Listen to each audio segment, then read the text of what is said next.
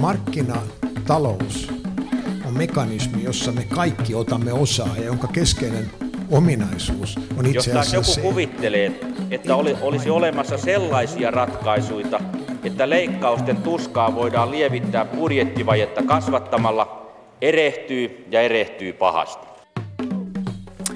Ja oikein hyvää huomenta kaikki työssä käyvät ja töitä hakevat ja muutkin ihmiset. Tämä on Mikä maksaa lähetys.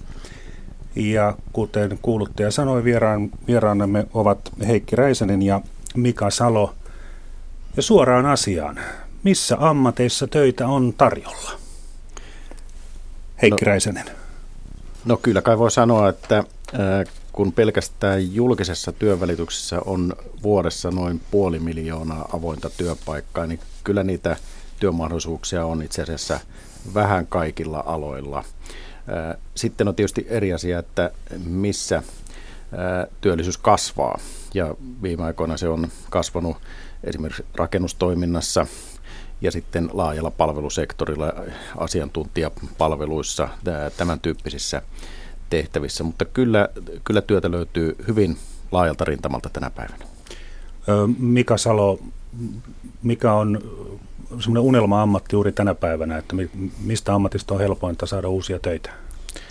Helppo lisätä ja jatkaa Heikin, Heikin kommentteihin. Kyllähän sosiaalialan, terveydenhoitoalan työpaikat ovat, ovat avoimina tällä hetkellä hyvin paljon ja siellä sitä työvoimapulaa on, on koko ajan. Ehkä tämä rakentaminen on jollakin lailla vielä niin kuin kärjistynyt tässä viimeisinä aikoina, että, että rakentamisen kasvu on aikaan saanut sen, että ammatti-ihmisistä on ihan selkeästi pulaa ja mm. niin kuin näitä avauksia tiedetään, niin tässä on ainakin ihan kaksi keskeistä nostoa siihen ja myöskin osin tämä palveluala, ravintola, majoitusala ja näin. Niin, niin kyllä tällä hetkellä voi kai sanoa, että jos tulevaisuutta miettii, niin ainakin tämä hoiva-ala on sellainen ammatti, että jos joku kysyy, että onko siellä töitä tulevaisuudessakin, niin aika varmasti on.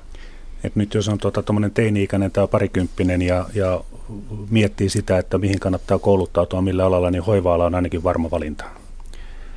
No kyllä se varmasti on tässä mielessä, mutta ehkä näitä koulutuspäätöksiä kuitenkin kannattaa tehdä vähän muilla perusteilla, eikä, eikä tämmöisten työmarkkinoiden ainakaan lyhyen aikavälin näkymien varassa, että kyllä koulutus on niin iso investointi nuorelta ja, ja keneltä tahansa, että kyllä se täytyy se ala kiinnostaa ja siihen täytyy olla, olla muunlaista vetoa mm. myöskin, että, että tavallaan kyllä töitä löytyy sitten loppujen lopuksi kaikilta aloilta ja, ja koulutusta tarjotaan hyvin laajalla rintamalla, että ei kannata ehkä lähteä nostamaan hirveän paljon yksittäisiä aloja ja sanoa, että menkää nyt kaikki tänne. Mm-hmm. Eli nuorten kannattaa kouluttautua semmoiseen työhön tai ammattiin tai alaan, joka tuntuu mukavalta, kiinnostavalta, johon on suuri innostus ja sitten jos nyt ei heti saa töitä, niin aina voi ryhtyä yrittäjäksi tai muuttaa Kaliforniaan.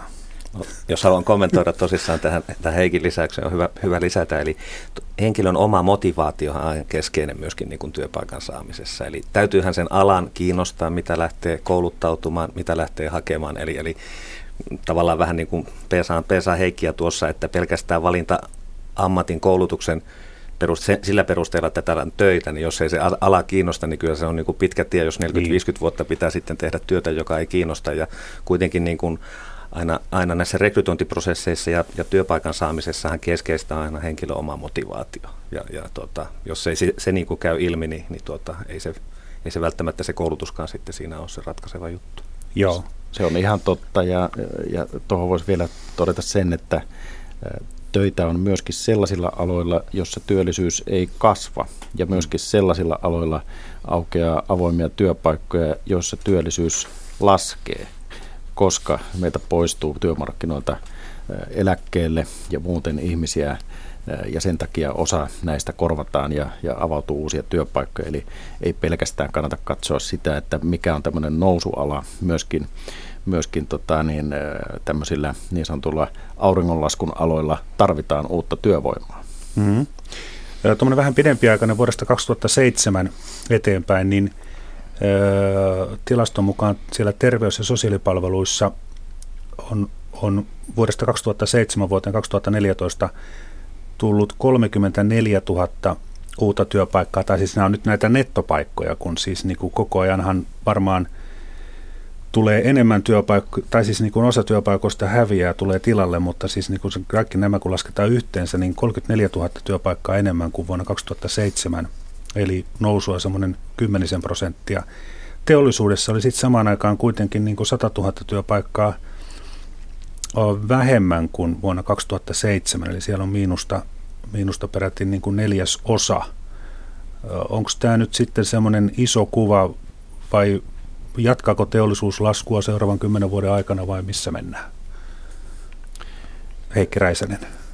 No ihan viime aikoina on tapahtunut niin, että siis teollisuus on meillä viime vuosina työllisyyden määrällä mitattuna selvästi supistunut ja, ja siellä on tapahtunut aika isoa rakennemuutosta, mutta nyt aivan viime aikoina se työllisyyden lasku on pysähtynyt. Eli pysytään niin kuin vuositasolla jo varmaan ennallaan ja tämä on tietysti myönteinen uutinen, että teollisuudessa ei enää työllisyys supistu. Ja meillä on hyvin vahvoja, vahvoja teollisuussektoreita, jotka myös menestyy, menestyy maailmanlaajuisessa kilpailussa. No sitten tämä sosiaali- ja terveysala on tietysti luonteeltaan hyvin toisenlainen ja sinne on syntynyt myös yksityisiä markkinoita ja niitä tullaan sitten maakuntauudistuksen yhteydessä luomaan vielä aika paljon lisää. Eli kyllä tässä tulee ihan, ihan väestörakenteesta johtuen, siellä on kysyntää ja siellä, siellä tulee olemaan myös työtä hyvin paljon jatkossakin. Mika Salo. No, näkökulma varmaan tässä on tosissaan se, että, että osa, osa työstähän tietysti niin kuin tällaisella isolla, isolla mittakaavalla voidaan niin kuin siirtää toisiin maihin. Heikki varmaan tietää siitä paremmin, mutta tosissaan osa työstähän kerta kaikkiaan täytyy sitten tehdä, tehdä aina siellä paikan päällä. Että tässä on varmaan se yksi mm-hmm. näkökulma siihen.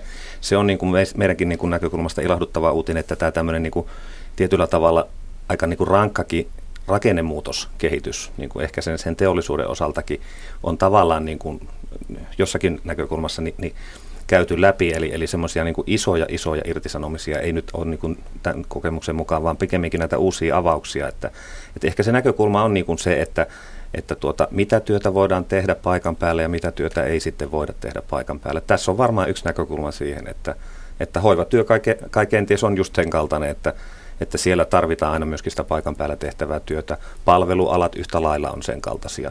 Ehkä näissä niin kuin on isommassa mittakaavassa pitemmällä aikajuoksulla tällainen teollisuus ynnä muut, jossa sitten se paikkasidonnaisuus ei ole niin sitten keskeistä, niin siellä se suhdanne voi sitten vaikuttaa taas. Ja niiden ennustaminen on hyvin haasteellista. Mitäs tämä alueellinen äh, jako, kun ajattelee Suomen taloushistoriaa, niin oltiin tämmöinen maatalousmaa heti sotien jälkeen. Ihmiset asu, asu hyvin paljon maaseudulla – No sotien jälkeen oli pakkokin asua, kun tarvittiin keskellä talvea 300 000 miestä kaataa puita ja nyt motokuskit vetää ne muutamalla tuhannella työpaikalla. Samat, samat työt. No sitten se teollisuus lähti meillä Suomessa onneksi nousuun.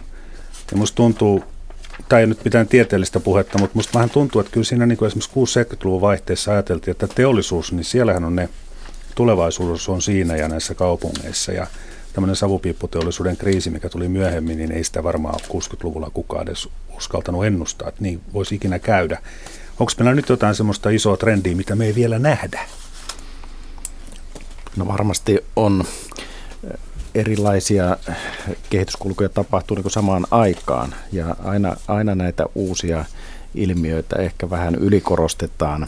Ne tulee kuitenkin vaiheittain ja hitaasti. Digitalisaatio etenee, globalisaatiosta seuraa tietynlaisia tuotantorakenteiden muuttumisia eri maiden välillä, näin edelleen. Tämmöinen verkkoalusta taloustoimintamalli muuttaa joidenkin yritysten toimintatapoja aika olennaisesti, mutta ei nämä kaikki ole sellaisia, että tulee jonain päivänä yhtäkkiä meille vastaan, vaan ne tulee vähitellen ja etenee ja, ja kärkiyritykset menee niihin vähitellen mukaan ja sitä kautta sitten kokonaiset toimialat muuttaa toimintatapojaan. Et, et Tämä on ehkä semmoinen, mikä kannattaa myös niin kuin mieltä, että, että ei ole tapahtunut se mitään yhtä kertakaikkista muutosta, vaan koko ajan on menossa useita tämmöisiä kehityskulkuja, jotka vaikuttaa työmarkkinoiden tulevaisuuteen. Hmm. Tämä on vähän tämmöinen filosofinen kysymys, että mitkä ovat ne asiat, mitä emme vielä näe. niin, mikä, mikä on te, teidän ennusteenne? No, mikä on niin vaikeaa kuin ennustaminen, paitsi tulevaisuuden ennustaminen, eikö se, eikö se näin ole? Tota, se on niin kuin kokemuksen mukaan aika, niin kuin, aika selkeäkin niin kuin muutos täällä Suomessa, minun kokemuksen mukaan, että josko niin kuin aiemmin tässä työllisyys- ja työttömyyskehityksessä aina niin kuin, tavallaan Suomessa oli aika keskeisiä moottoreita nämä suurimmat kasvukeskusalueet. Tässä tapauksessa pääkaupunkiseutu, Uusimaa, Tampereen mm-hmm. seudut, Oulun seudut ynnä muut.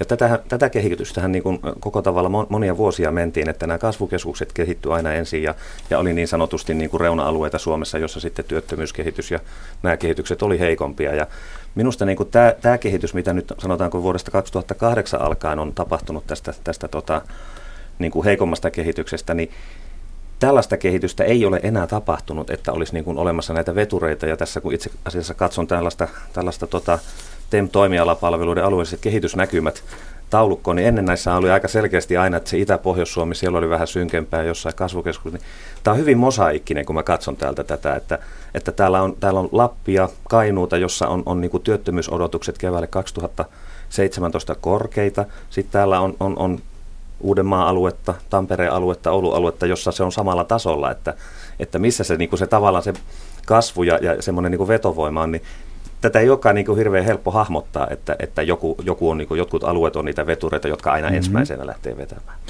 Aivan, aivan totta. Tulee mieleen vielä sekin, että myös näiden alueiden sisällä on isoja eroja ja tapahtuu tällaista eriytymistä, että vaikkapa Pirkanmaalla siellä on erittäin tällaisia hienoja kärkiyrityksiä ja, ja paljon dynamiikkaa elinkeinoelämässä. Sitten siellä on samaan aikaan erittäin korkea työttömyys ja, ja vaikea rakenteellinen työttömyys.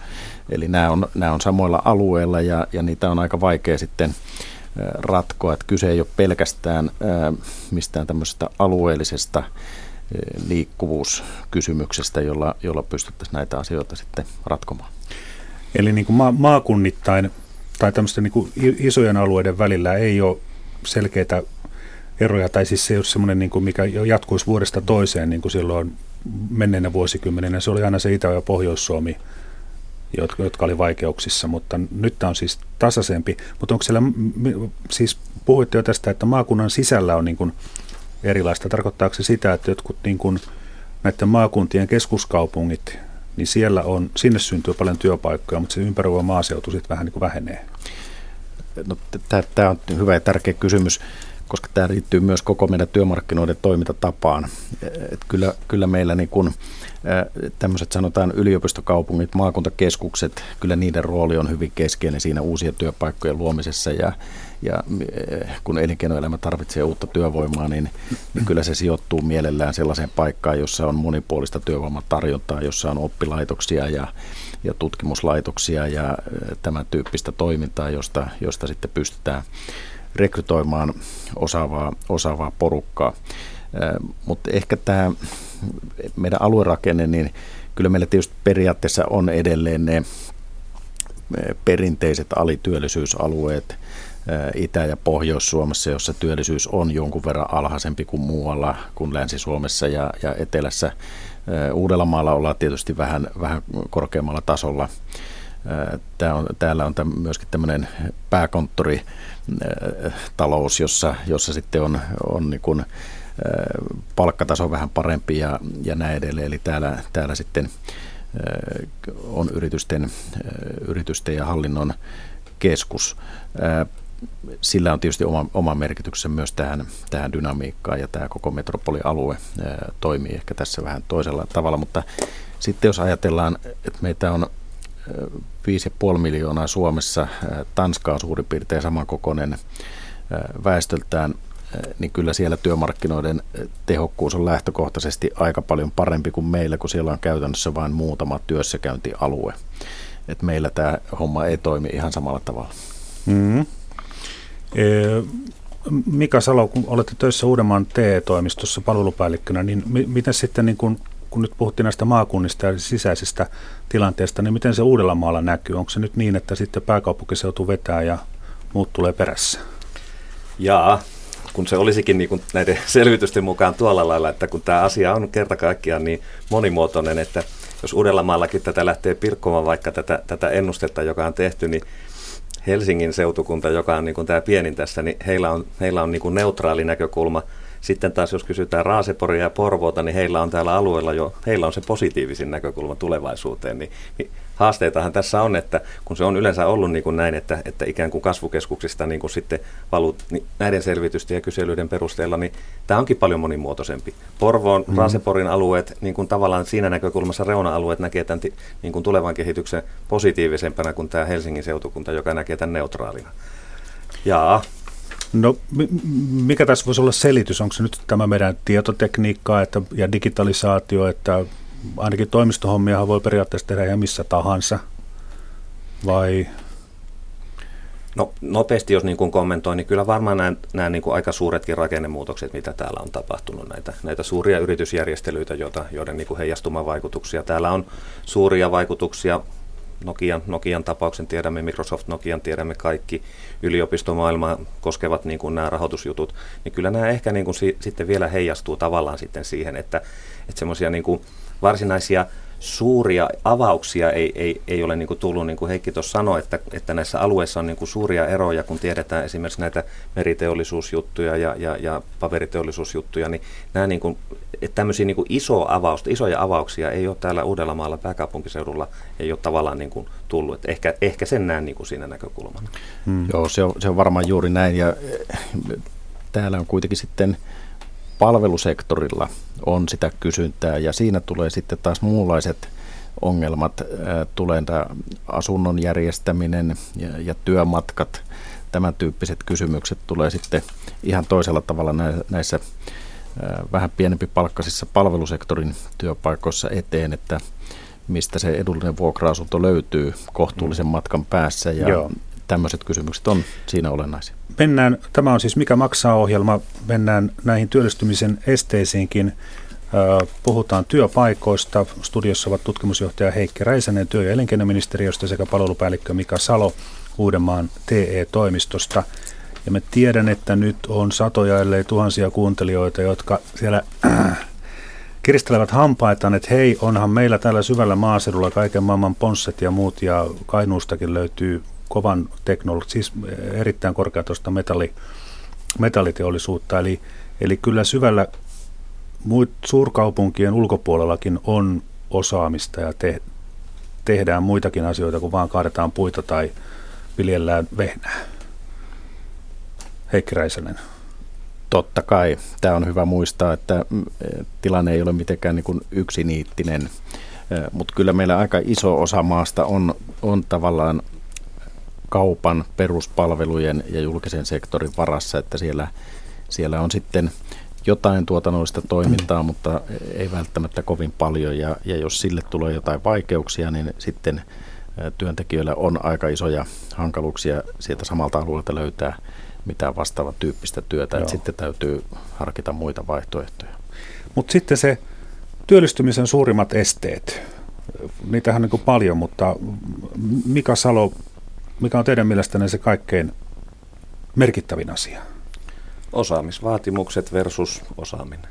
Siinä on se ristiriita, joka on tietysti jo monisyinen kysymys, että niin kuin Heikki mainitsi tuossa, että onko, onko ne asumiseen liittyviä, liikkumiseen liittyviä, mitä tahansa liittyviä, mutta käytännössä se, se keskeinen este on siinä, että työpaikkoja, jotka on avoimena meillä, niissä on tiettyjä vaatimuksia, joita tässä tapauksessa joillakin aloilla – työnhakijoina, työttömänä työnhakijoina olevat ihmiset eivät, eivät sitten täytä. Eli, eli se osaamisvaatimus versus osaaminen ja siitä, siitä sitten maksettava palkka, niin, niin tässä ne keskeinen, keskeinen asia siihen. Miten tuosta ongelmasta päästäisiin eroon? No meidän näkökulmasta tietysti sillä tavalla, että näitä työttömiä työnhakijoita, meidän työnhakijana olevia ihmisiä, mehän koulut, järjestetään heille koulutusta, tuetaan heitä kouluttautumisessa, osaamisen kehittämisessä, kaikilla keskeisillä keinoilla, että heidän osaaminen siihen vaadittavan työtehtävään kohenisi, jotta he mm. saisivat työpaikkoja. Mikä on merkittävin este Heikki Räisänen? No kyllä mä olen Mika Salon kanssa ihan samaa mieltä, että kyllä se, kyllä se osaaminen on, on näiden meidän seurantojen mukaan. Se, mikä tähän niin kun vaikuttaa sitten jatkossa vielä hyvin rajoittavasti meidän työmarkkinoiden toimintaa ja työvoiman saatavuuteen, on tämä kasvanut rakenteellinen työttömyys pitkäkestoinen työttömyys.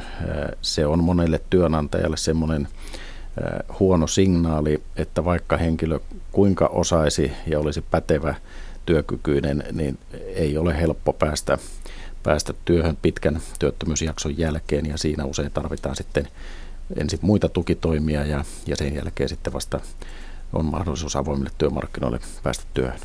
Eli tässä on samalla vinkki, että jos nyt sitten menettää työpaikan, niin ei kannata kovin pitkäksi aikaa jäädä sille ihanalle suurelle ansiosidonnaiselle, että mitä pidempään on pois töistä, niin se työmarkkina-arvo niin kuin laskee.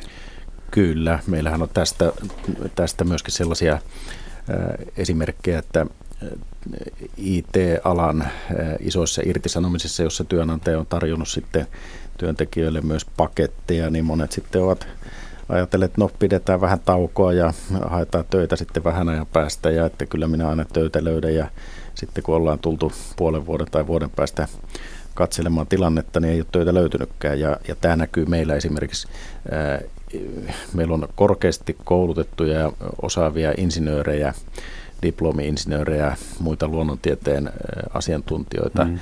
joilla on varsin pitkiä työttömyysjaksoja. Mika Salo, onko teillä sama käsitys? Ehdottomasti kyllä, että kun puhutaan markkinoista eli työmarkkinoista, niin markkinoillahan on, on kaksi toimijaa ja, ja tuota, toimijaa, eli tässä tapauksessa työnantaja siinä tapauksessa, kun hän voi valita, niin, niin tälläkin, tälläkin hetkellä tietysti kun työnhakijoita on näin huomattavan paljon, niin kyllähän kokemukset ja, ja tutkimukset osoittaa sen, että jo kolmen kuukauden työttömyyden jälkeen se työllistymisen todennäköisyys niin kuin heikkenee aika merkittävästi ja yli vuoden, vuoden jälkeen se heikkenee jo niin kuin kerta kaikkiaan hyvin huomattavasti. No mistä se johtuu, niin varmaankin se johtuu kenties siitä, että niin kuin Heikki sanoi tuossa, että niin kauan kun työmarkkinoilla on sellainen tilanne, että työpaikan hakijoita on avoimiin työpaikkoihin huomattava määrä, tässä tapauksessa markkinamekaniikan mukaan työnantaja, kun hän voi valita, niin niin kyllähän varmaan lähtökohtaisesti valitsee henkilöitä, joiden, joiden niin kuin viimeisestä työ, työllistymisestä on lyhyt aika ja, ja osaaminen on sillä lailla niin kuin aivan varmasti niin kuin ajan tasalla. Että mm-hmm. Kyllä tämä, tämä on niin kuin ihan keskeinen kuvio tässä. Miten näitä muita esteitä? Paljon on julkisuudessa puhuttu, että meillä on tämä omistusasumisongelma, eli, eli tyyppitapaus on se, että perhe asuu jossain, tyypillisesti omakotitalossa, alueella, jossa on aika heikko työllisyys ja sen talon hinta ei ole kovinkaan korkea. Sitten olisi työpaikka tarjolla jossain lähikaupungissa, mutta sitten pitäisi sitä omakotitalosta muuttaa siihen kaksi, ja se ei kauheasti houkuta. Tämä on tilanne monella. Sitten on kokonaan toinen juttu, että miten laajaa se keskiuralla tai ikääntyneempien muuttaminen nyt sitten oikeasti olisi siinäkään tilanteessa, että meillä olisi vuokra-asuntovaltaisempi niin. asumis rakenne. Kyllä nuoret muuttaa aika reippaasti, lähtevät opiskeluihin ja, ja monet sitten jää sille tielle ja, ja siinä vaiheessa sitten kun koulutus saadaan valmiiksi, aletaan etsiä sitten aika, aika laajalta koko maasta tai myöskin muualta Euroopasta töitä ja, ja tässä tapahtuu aika paljon sitä dynamiikkaa, mutta sitten iän myötä se tuppaa heikkenemään, kun ne siteet siihen kotipaikkakuntaan vahvistuu, että se ei ole enää niin helppoa. Joo. Mika Salo, onko teillä samanlaisia kokemuksia? Kyllä, eli tietysti varminkin nämä, nämä alat, joissa niin se työ, työvoiman saaminen ehkä on niin kuin hankalampaa, eli nämä palvelualat, puhutaan tässä tapauksessa kenties hoiva-ala, ravintola, majoitusala, myyntialat, niin näissähän tietysti just tämä, tämä ongelma tavallaan niin kuin kumuloituu siten, että kun näiden tehtävien palkkataso ei, ei välttämättä sitten ole sieltä korkeimmasta päästä. Ja palkkataso niin kuin Suomessa on niin kuin keskimäärin kai kohtalaisen niin kuin tasainen, mutta sitten nämä muut kustannukset, asumiskustannukset ynnä muut, niin niissähän tämä ero Suomessa on sitten huomattavan korkea. Eli, eli näissä nämä, nämä, nämä jutut niin kuin varmaan niin kuin osin voi vähän niin kuin näkyä niin päin, että, että kerrassaan niistä, niistä työtehtävistä täällä, täällä saatava palkka, niin, niin on varmaan sitten niitä toimeentulo kysymyksiä, joita jokainen joutuu sitten ratkaisemaan. Meidän Yle Radio Ykkösen lähetysikkunaan voi laittaa kommentteja ja kysymyksiä ja, ja merkittävimmät kysymykset otetaan, otetaan lähetykseen. Tässä on yksi tämmöinen kysymys tullut kuuntelijalta, että yli 50-vuotiaat eivät tunnu työllistyvän millään uudelleen, vaikka olisi kuinka hyvä koulutus ja vahva työkokemus. Miten työvoimatoimisto voi näitä työttömiä auttaa? Mika Salo. Kiitos. No tietysti työmarkkinat siinä mielessä on, on haasteellisia, puhutaan ikääntyneempien osalta, mutta sekin täytyy sanoa, että Heikillä on varmaan parempaa tutkimustietoa, että heidänkin työllistyminen on tässä vuosien saatossa parantunut aika merkittävästikin, sanotaanko viiden vuoden, kymmenen vuoden ja niin edelleen takaisin. Keskeistä taas kerran niin kuin henkilön kohdallaan on miettiä sitä, että, että, että tuota, mille alalle olen hakemassa sitä työtä. Onko sillä työ, työalalla niin kuin niitä avoimia työpaikkoja nyt ja, ja hiukan niin kuin tulevaisuuteenkin katsoen. Ja silloin taas kerran se osaamisen kehittäminen on aivan keskeinen juttu. Eli, eli, eli henkilön tulee niin kuin haluta kehittää sitä osaamistaan ja siinä TE-toimisto aivan varmasti on niin kuin näitä, näitä henkilöitä tukemassa heidän kouluttautumisessa, heidän, heidän niin kuin osaamisen kehittämisessä. Siellä niitä ratkaisuja ja väyliä on olemassa monia ja meillähän on myöskin tarjolla tällaisen niin kuin ammatinvalintakysymyksiin ihan ammatinvalinnan ohjauspalveluitakin, että jos henkilö haluaa miettiä, että tuota, olen, olen vähän niin kuin hakannut päätäni seinään tällä mm. alalla enkä ole työllistynyt, että, että voisiko olla joku muu ala, jolla niin kuin kohtalaisen lyhyelläkin kouluttautumisella voisin saada työtä. Niin meillä on sellainen julkisuudessa sellainen kuva, että yli, yli 50-vuotiaat ei pärjää ollenkaan työmarkkinoilla. Siis fakta lienee se, että nuoret löy, saa ehkä helpommin työpaikkoja, mutta eihän se tämmöinen niin kuin plus, siis niin kuin joko tai asetelmaa, että, mikä se tilanne on yli 50 kohdalla? Meillähän on tapahtunut aivan valtava muutos ikääntyneiden työllisyyden paranemisessa parissa kymmenessä vuodessa. Noin 20 yli 50-vuotiaasta sadasta on enemmän työssä kuin aikaisemmin. Ja se on aivan valtava muutos. Siis se on aivan, me puhutaan niin kuin maailman ennätysluokan kehityksestä. Ja tämä on tapahtunut työssä pysymisen kautta. Hmm. Työssä ollaan entistä pidempään, mutta sitten ongelmat seuraa siitä, että jos ikääntyneenä joutuu työttömäksi, niin silloin voi tulla niitä ongelmia ja työttömyysjaksot sitten helposti pitkittyy. Että siinä täytyy heti koittaa keksiä ratkaisuja, miettiä, mistä haetaan työtä ja ihan niin kuin Mika tuossa totesi, että kyllä tämä osaamisen kehittäminen on se, on se ihan keskeinen asia. Sitten myöskin usein yli 50-vuotiaalla palkkataso voi pitkissä työsuhteissa olla suhteellisen korkea ja se kannattaa heti ymmärtää siinä vaiheessa, jos työttömäksi jää, että ei ehkä ihan sillä samalla palkalla töitä löydy. Mm-hmm. Että täytyy, täytyy olla valmis ottaa vastaan vähän muutakin. Nyt kun lähtee uuteen firmaan töihin, niin sinne kannattaa lähteä sillä huonommallakin palkalla ja et, et näytän ensin mitä osaan, niin sitten tulee palkankorotuksia. Täsmälleen. Niin, tosissaan just niin kuin Heikki sanoi, niin täytyy, täytyy pystyä niin kuin jotenkin näkemään se työelämä vielä niin kuin pitempänä jatkumona kuin seuraavana kuukausi palkkana. Että, että mm. tuota, eihän se tosissaan tarkoita sitä, että tarvitsi ajatella jotenkin niin, että tällä minä loppu, loppuelä, työelämäni teen tällä palkalla, vaan että saada se jalka oven rakoon, vaikka hiukan alhaisemmallakin palkalla, mihin on tottunut, ja lähtee ajatuksesta, että minä näytän osaamiseni, kyllä se palkkakin siitä kohenee, mutta että se on se pahin vaihtoehto, että jäädä odottaa ikään kuin sitä entistä, entistä työpaikkaa, entistä työ, työelämän palkkaa. Siinä vaiheessa taas kerran, kun se työttömyys pitkittyy, niin se todennäköisyys saada sitten se, se uusi, uusi paikka, niin valitettavasti vaan heikkenee. Mm. Tämä, mitä Mika sanoi, niin on oikeastaan semmoinen käytännön ratkaisu näihin kannustavuusongelmiin, joita meillä jonkun verran kyllä on. Mm. Mutta sitten jos tosiaan ajatellaan yhtään pidemmällä aikavälillä sitä, sitä työn arvottamista, niin, niin kyllä käytännössä silloin melkein aina kannattaa työ ottaa vastaan. Vaikka ihan lyhyellä aikavälillä, jos sitä asiaa tarkastelee, niin voi olla, että siinä tulee pientä miinusta, mutta mm. tilanne muuttuu sitten ajassa kyllä aika nopeasti. No sitten on sellainen asia, mitä tota, suomalaisessa kulttuurissa pidetään rumana siitä puhumista, mutta puhun siitä huolimatta. Eli, eli kun ajatellaan työmarkkinoita, on kysyntää ja tarjontaa, ja sitten ihmisillä on ikään kuin tämmöinen työmarkkina-arvo, niin kun se ihminen tekee tunnin töitä työnantajalle, niin, niin jos se saa siitä, jos sen tunnin aikana työnantaja hyötyy sitä työpanoksesta vain viiden euron verran, niin eihän se työnantaja voi maksaa 10 euroa tuntipalkkaa, kun se menee tappion puolelle. Eli siis ihmisten työntekijän pitää aina tuoda jotain lisäarvoa, ja, ja jotta se työllistyminen on, on niin kuin pitkällä aikavälillä alilla mahdollista, niin, niin, niin. onko me nyt sitten sellainen tilanne, että joillakin ihmisillä se palkkavaatimus menee vähän niin kuin yli siitä, että mikä on heidän oman tuotan, tuotoksensa arvo? Joo, no tämä on vähän semmoinen asia, että että me voidaan katsoa tätä asiaa niin kuin tavallaan näiden järjestelmien kannalta. Voidaan katsoa, että että on ihmisiä, joille ei tämmöisessä ja tämmöisessä tilanteessa ehkä kannata lyhyellä aikavälillä ottaa töitä vastaan. Tyypillisesti yksinhuoltajilla etuudet on aika hyvät ja, ja silloin pienipalkkainen työ ei aina ole lyhyellä aikavälillä kannustava. Mutta sitten on ihan eri asia, että mikä on jokaisen ihmisen henkilökohtainen vaatimuspalkka, millä ollaan lähdössä.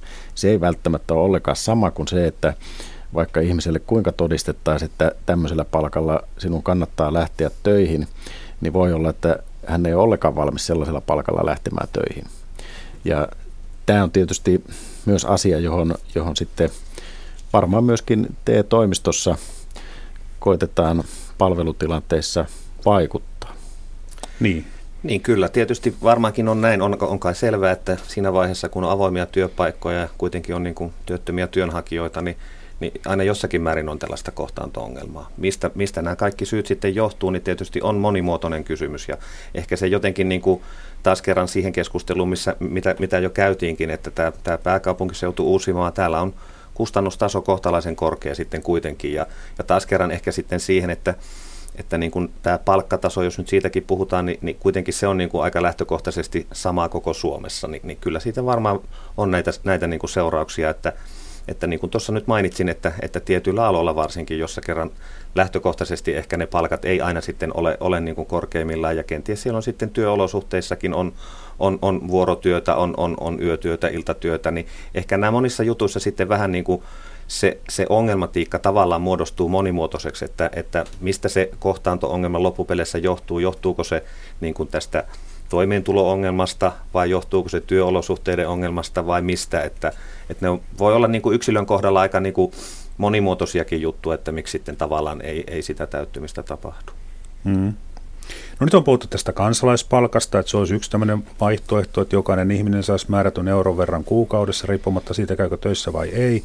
Ja tämä mahdollistaa sitten sen, että voisi ottaa vastaan myös hyvin, hyvin matalapalkkasta työtä. Kuulostaako, on, onko tässä nyt mitään järkeä? No, ehkä voisi sanoa niin, että jos meidän sosiaaliturvajärjestelmä rakennettaisiin nyt, niin se olisi varmaan jollain tavalla tämmöinen kansalaispalkan tyyppinen, mutta sitä on aika hankala yhteensovittaa tämän meidän nykyisen järjestelmän kanssa.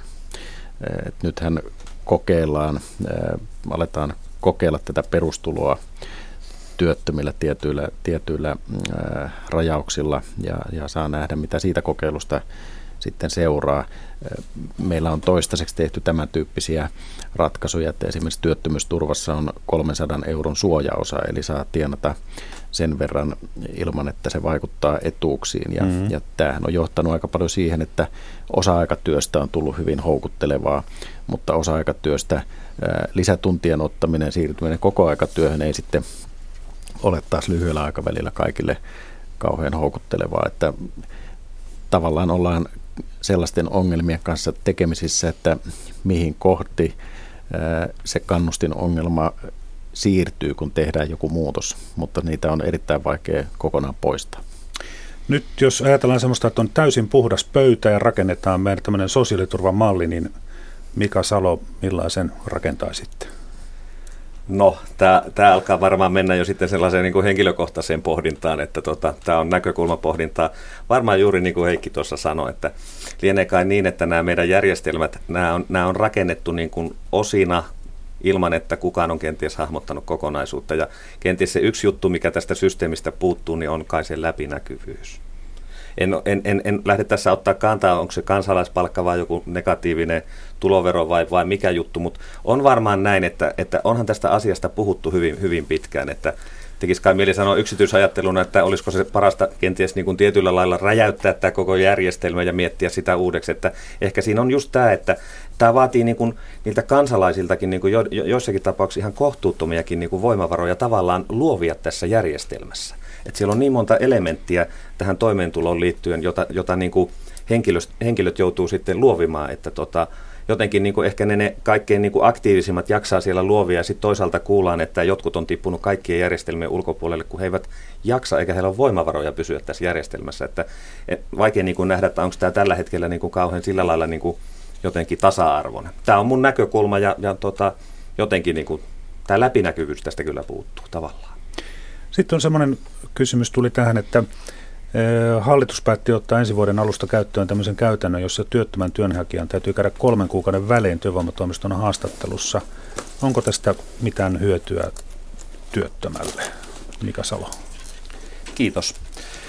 No nythän täytyy ajatella se sillä lailla, että, että jos minä olisin työnhakija, työtön työnhakija, niin minä ainakin haluaisin, että, että minulla olisi joku henkilö, jonka kanssa minä voisin käydä läpi niitä asioita, kuinka pääsisin työ, työelämään ja työmarkkinoille. Ja tosissaan tämä keskustelu on varmaan lähtenyt siitä, että että työttömien työnhakijoiden määrähän on Suomessa huomattavasti tässä kasvanut muutamien vuosien aikana ja yhtä lailla on sanottava se ihan faktuaalisesti, että se asiakaspalveluväki, joka TE-toimistossa sitten näitä, näiden työttömien kanssa yrittää ratkoa niitä ongelmia, niin on huomattavasti laskenut. Mm. Tästä on ollut se seuraus, mikä on niin kuin ihan, ihan aiheellistakin kritiikkiä julkisuudessa, että tuota, TE-toimistosta ei, ei, ei tavoiteta ihmistä ja, ja ei päästä tapaamaan ihmisiä usein.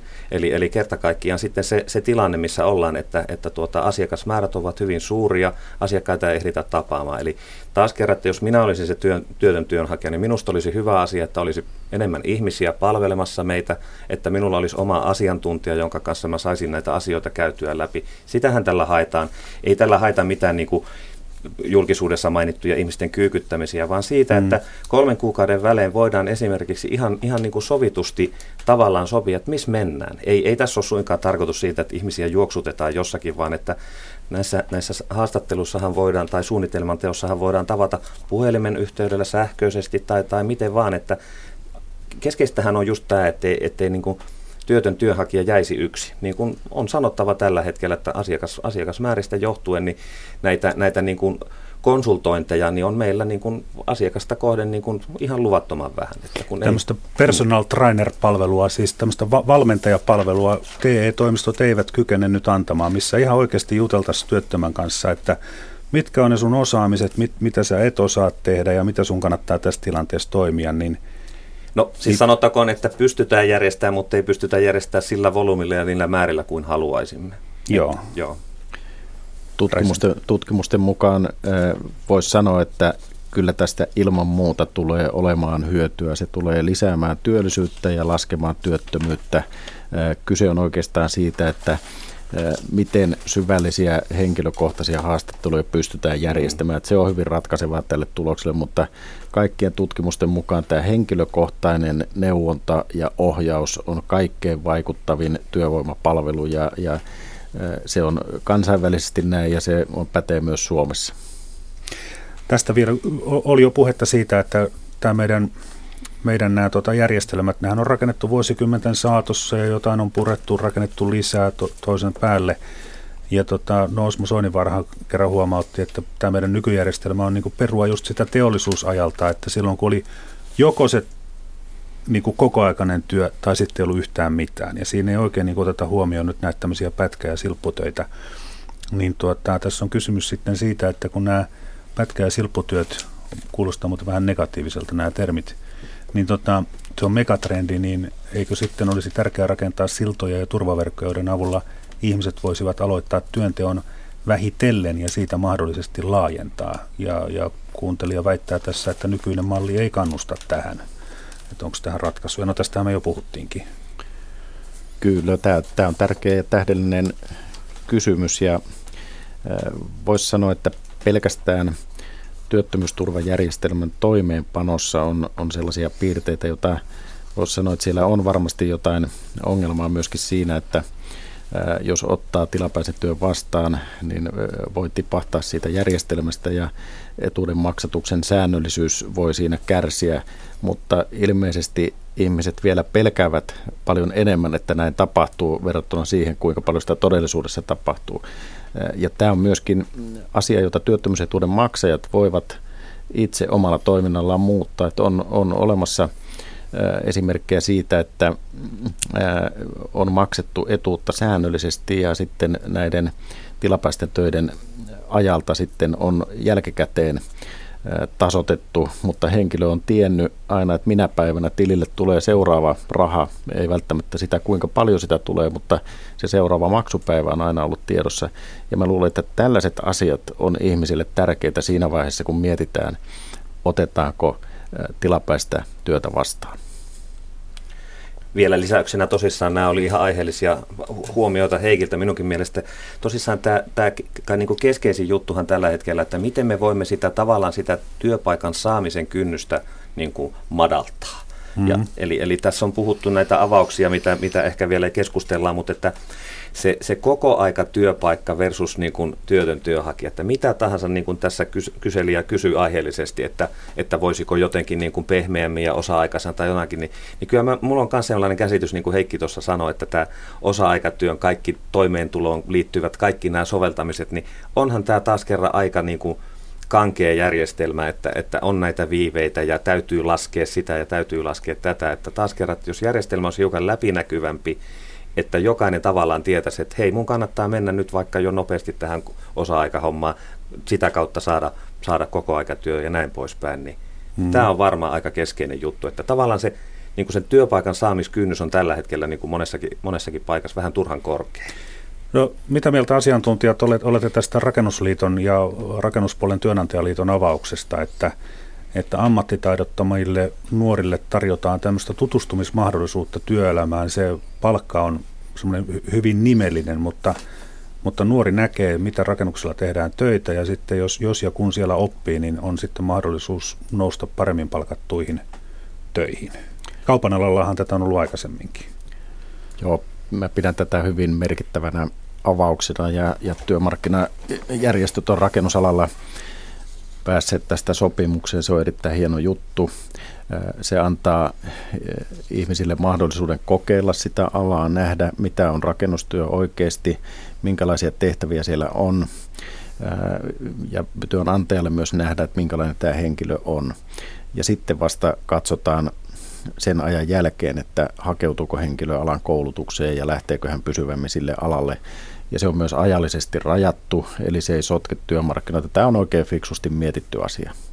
Mika Salo. Niin. Kerrassaan niin kuin tähän, tähän liittyen just tähän keskusteluun, niin ehdottoman kannatettava juttu, että sitä tavallaan sitä rekrytointikynnystä, kun voidaan vaan niin kuin molemmin puolin loiventaa. Saadaan, saadaan näitä kokemuksia, kokeiluja, työnantaja tutustuu henkilöön, henkilö tutustuu työhön, kun mä luulen tosissaan, että, että taas kerran se kokoaikainen työ versus työ, niin, niin, niin että jotenkin niin kuin tämän, tämän niin kuin loiventaminen on keskeinen juttu tässä kohtaantoasiassa.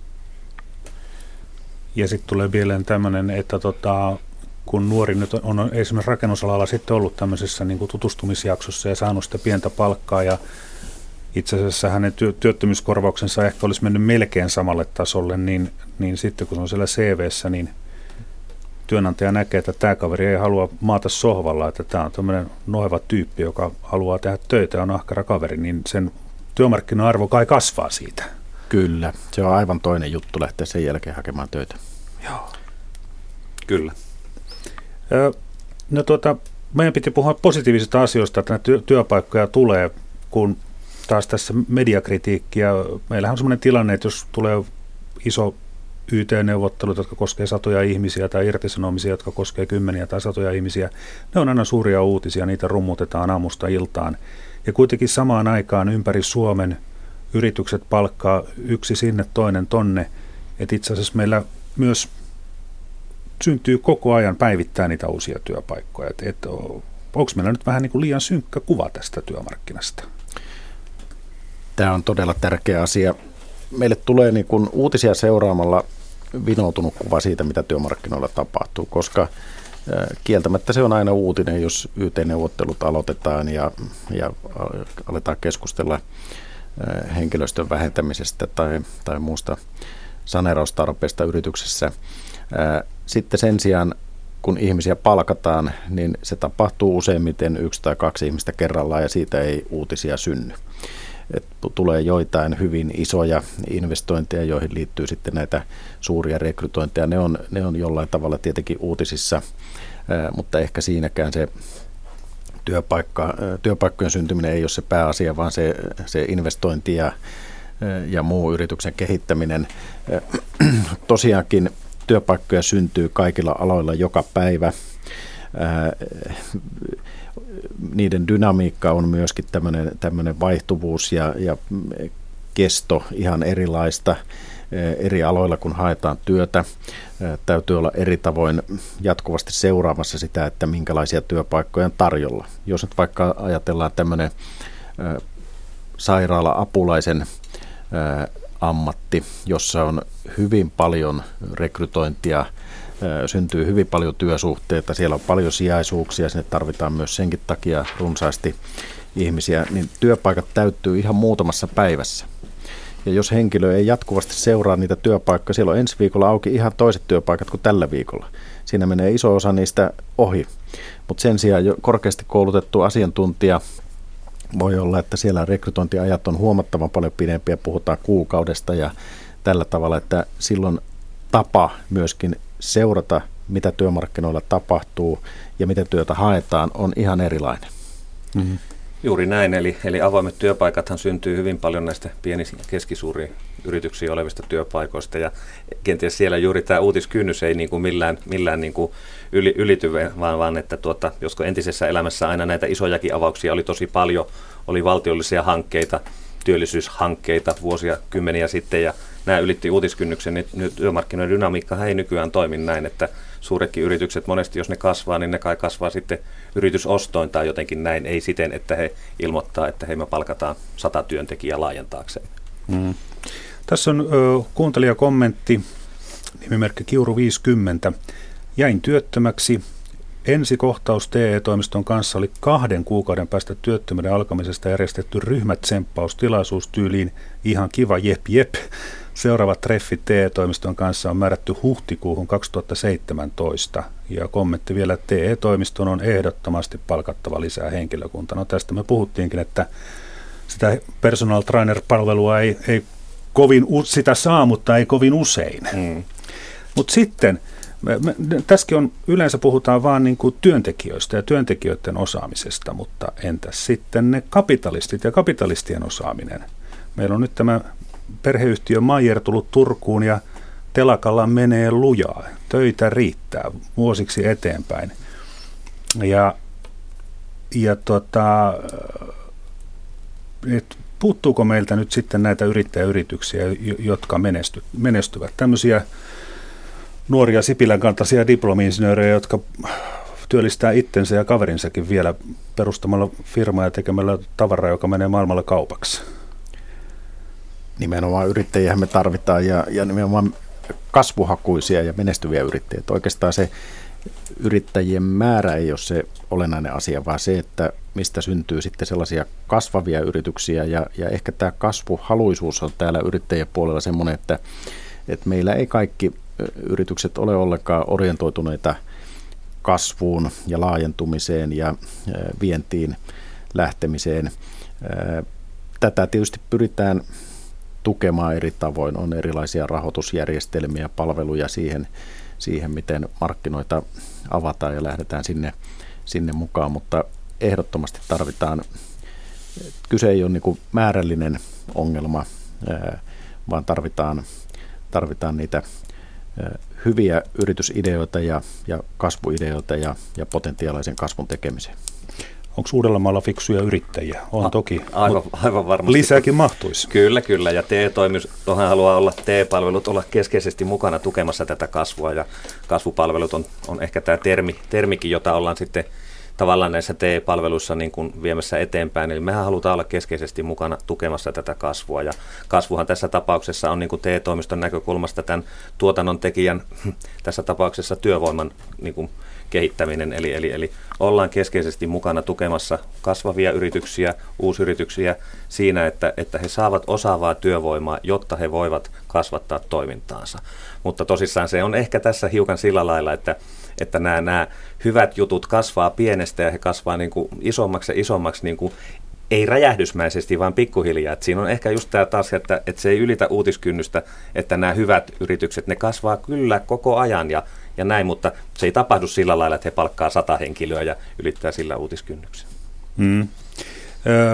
Sitten tämä ma- maahanmuuttokysymys, sehän on punainen vaate ja, ja, ja mutta tuota, sitten ainakin jotkut yritykset sanoivat, että kyllä me ihan oikeasti tarvitaan niitä erityisosaajia tuolta ulkomailta, niin, niin, niin lienee niin, että tarvitsemme tämmöistä osaavaa täsmätyövoimaa sitten myös ulkomailta, jos kotimaasta ei löydy? Ilman muuta. Kysehän on oikeastaan työvoiman hankinnassa siitä, että jos sitä työvoimaa ei nyt ihan siitä samasta korttelista alan löytyä, niin sitten se haetaan vaikka Kiinasta. Niin. Että kyllä, kyllä rekrytoinnin tavat on myös, myös muuttunut.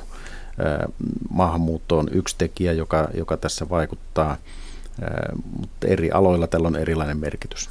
Sitten meillä on tällaisia, missä meillä on suurimmat ongelmat työvoiman hankinnassa, niin ne on lähinnä tällaisia julkiseen sektoriin painottuvia sosiaali- ja terveydenhuollon aloja, jossa vaaditaan korkeasteen koulutusta ja, ja sellaista työvoimaa ei taas ulkomailta kovin helposti pystytä isoissa määrin hankkimaan, että enemmän se on sitten tällaista työntekijätason tehtäviin ja, ja sitten, sitten esimerkiksi insinööri, tuotekehitystyövoimaa, tämän tyyppistä rakennusalaa, muuta asennustehtäviä ja tämän tyyppistä. Tietysti on, on tällaisia erilaisia porukoita käy jatkuvasti tekemässä erilaisia, erilaisia hankkeita, että ilman muuta työmarkkinat on myöskin kansainvälistynyt ja sitten myös tämä eri syistä tapahtuva maahanmuutto ennemmin tai myöhemmin muuttuu myös työmarkkinakysymykseksi. Tuossa oli tämmöinenkin kauhukuva, että lähteekö sitten Suomesta se paras aines ulkomaille. Siis paras aines tarkoitan sellaisia ihmisiä, jotka pystyy työllistämään itsensä ja vielä kaverinsakin perustamalla jonkun firman. Viime vuonna Suomesta muutti ulkomaille yli 16 000 ihmistä, mutta nyt ei ole tarkempaa tietoa, että minkä tyyppisiä henkilöitä he ovat olleet. Mutta, mutta esimerkiksi 90-luvun suuren laman aikana niin määrä oli reilusti alle puolet tästä. Et onko se nyt vaan niin, että nykyään globalisaatio on edennyt, että ihmiset muuttaa maasta toiseen helpompi kuin ennen, mutta vai, vai onko meiltä nyt lähtemässä sitten pätevää väkeä muualle? Mika Salo, miltä se vaikuttaa Uudellamaalla?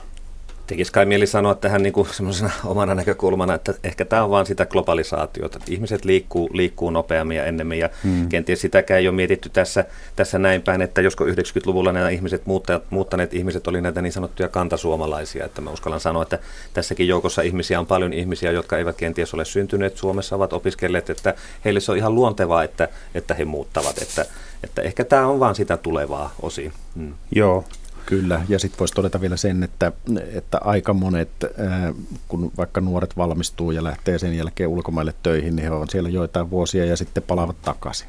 Eli tämä on vaan hyödyllistä. Palataan tähän lopuksi vielä tähän peruskysymykseen, millä aloilla on nyt töitä ja missä päin Suomea? Lyhyet vastaukset. Mika Salo, Uudenmaan TE-toimisto. No Uudenmaan alueella sen voi sanoa, että se on lähellä tällä hetkellä rakennusala, palvelualat, sosiaali- ja terveydenhoitoalat ovat ne ihan keskeiset jutut tällä hetkellä. Ja tutkimusjohtaja Heikki Räisänen, työ- ja elinkeinoministeriö. Kyllä töitä on kaikilla aloilla eri puolilla maata. Laaja palvelusektori, rakentaminen, sosiaali- ja terveydenhuollon palvelut, tämmöiset korostuu voimakkaasti nyt.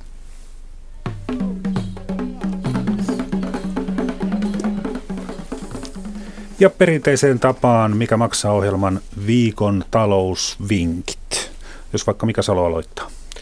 No se työtön, työtön henkilö, joka, joka haluat siihen työpaikkaan, niin kovasti haluan ajatella näin, että yritä, yritä kovasti olla aktiivinen, yritä vielä kerran, älä, älä menetä toivoasi, kyllä se työpaikkakin sieltä löytyy.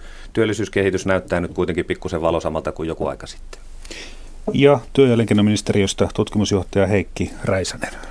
No sanoisin työnantajille, että nyt on erinomainen aika rekrytoida. Nyt on hyvin työvoimaa saatavilla. Kiitoksia. Kello tulee kohta 11.